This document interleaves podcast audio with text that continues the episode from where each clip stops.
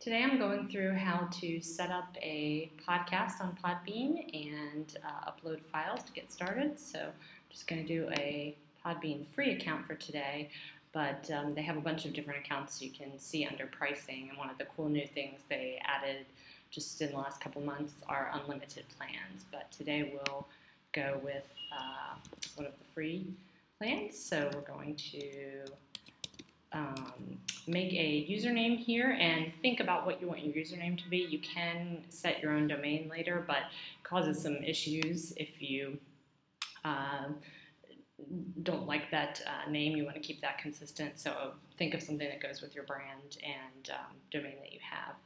And I'll type in my email address here.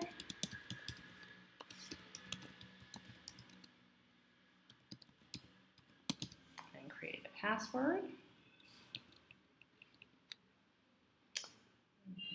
And go down here and do the little CAPTCHA. And create an account.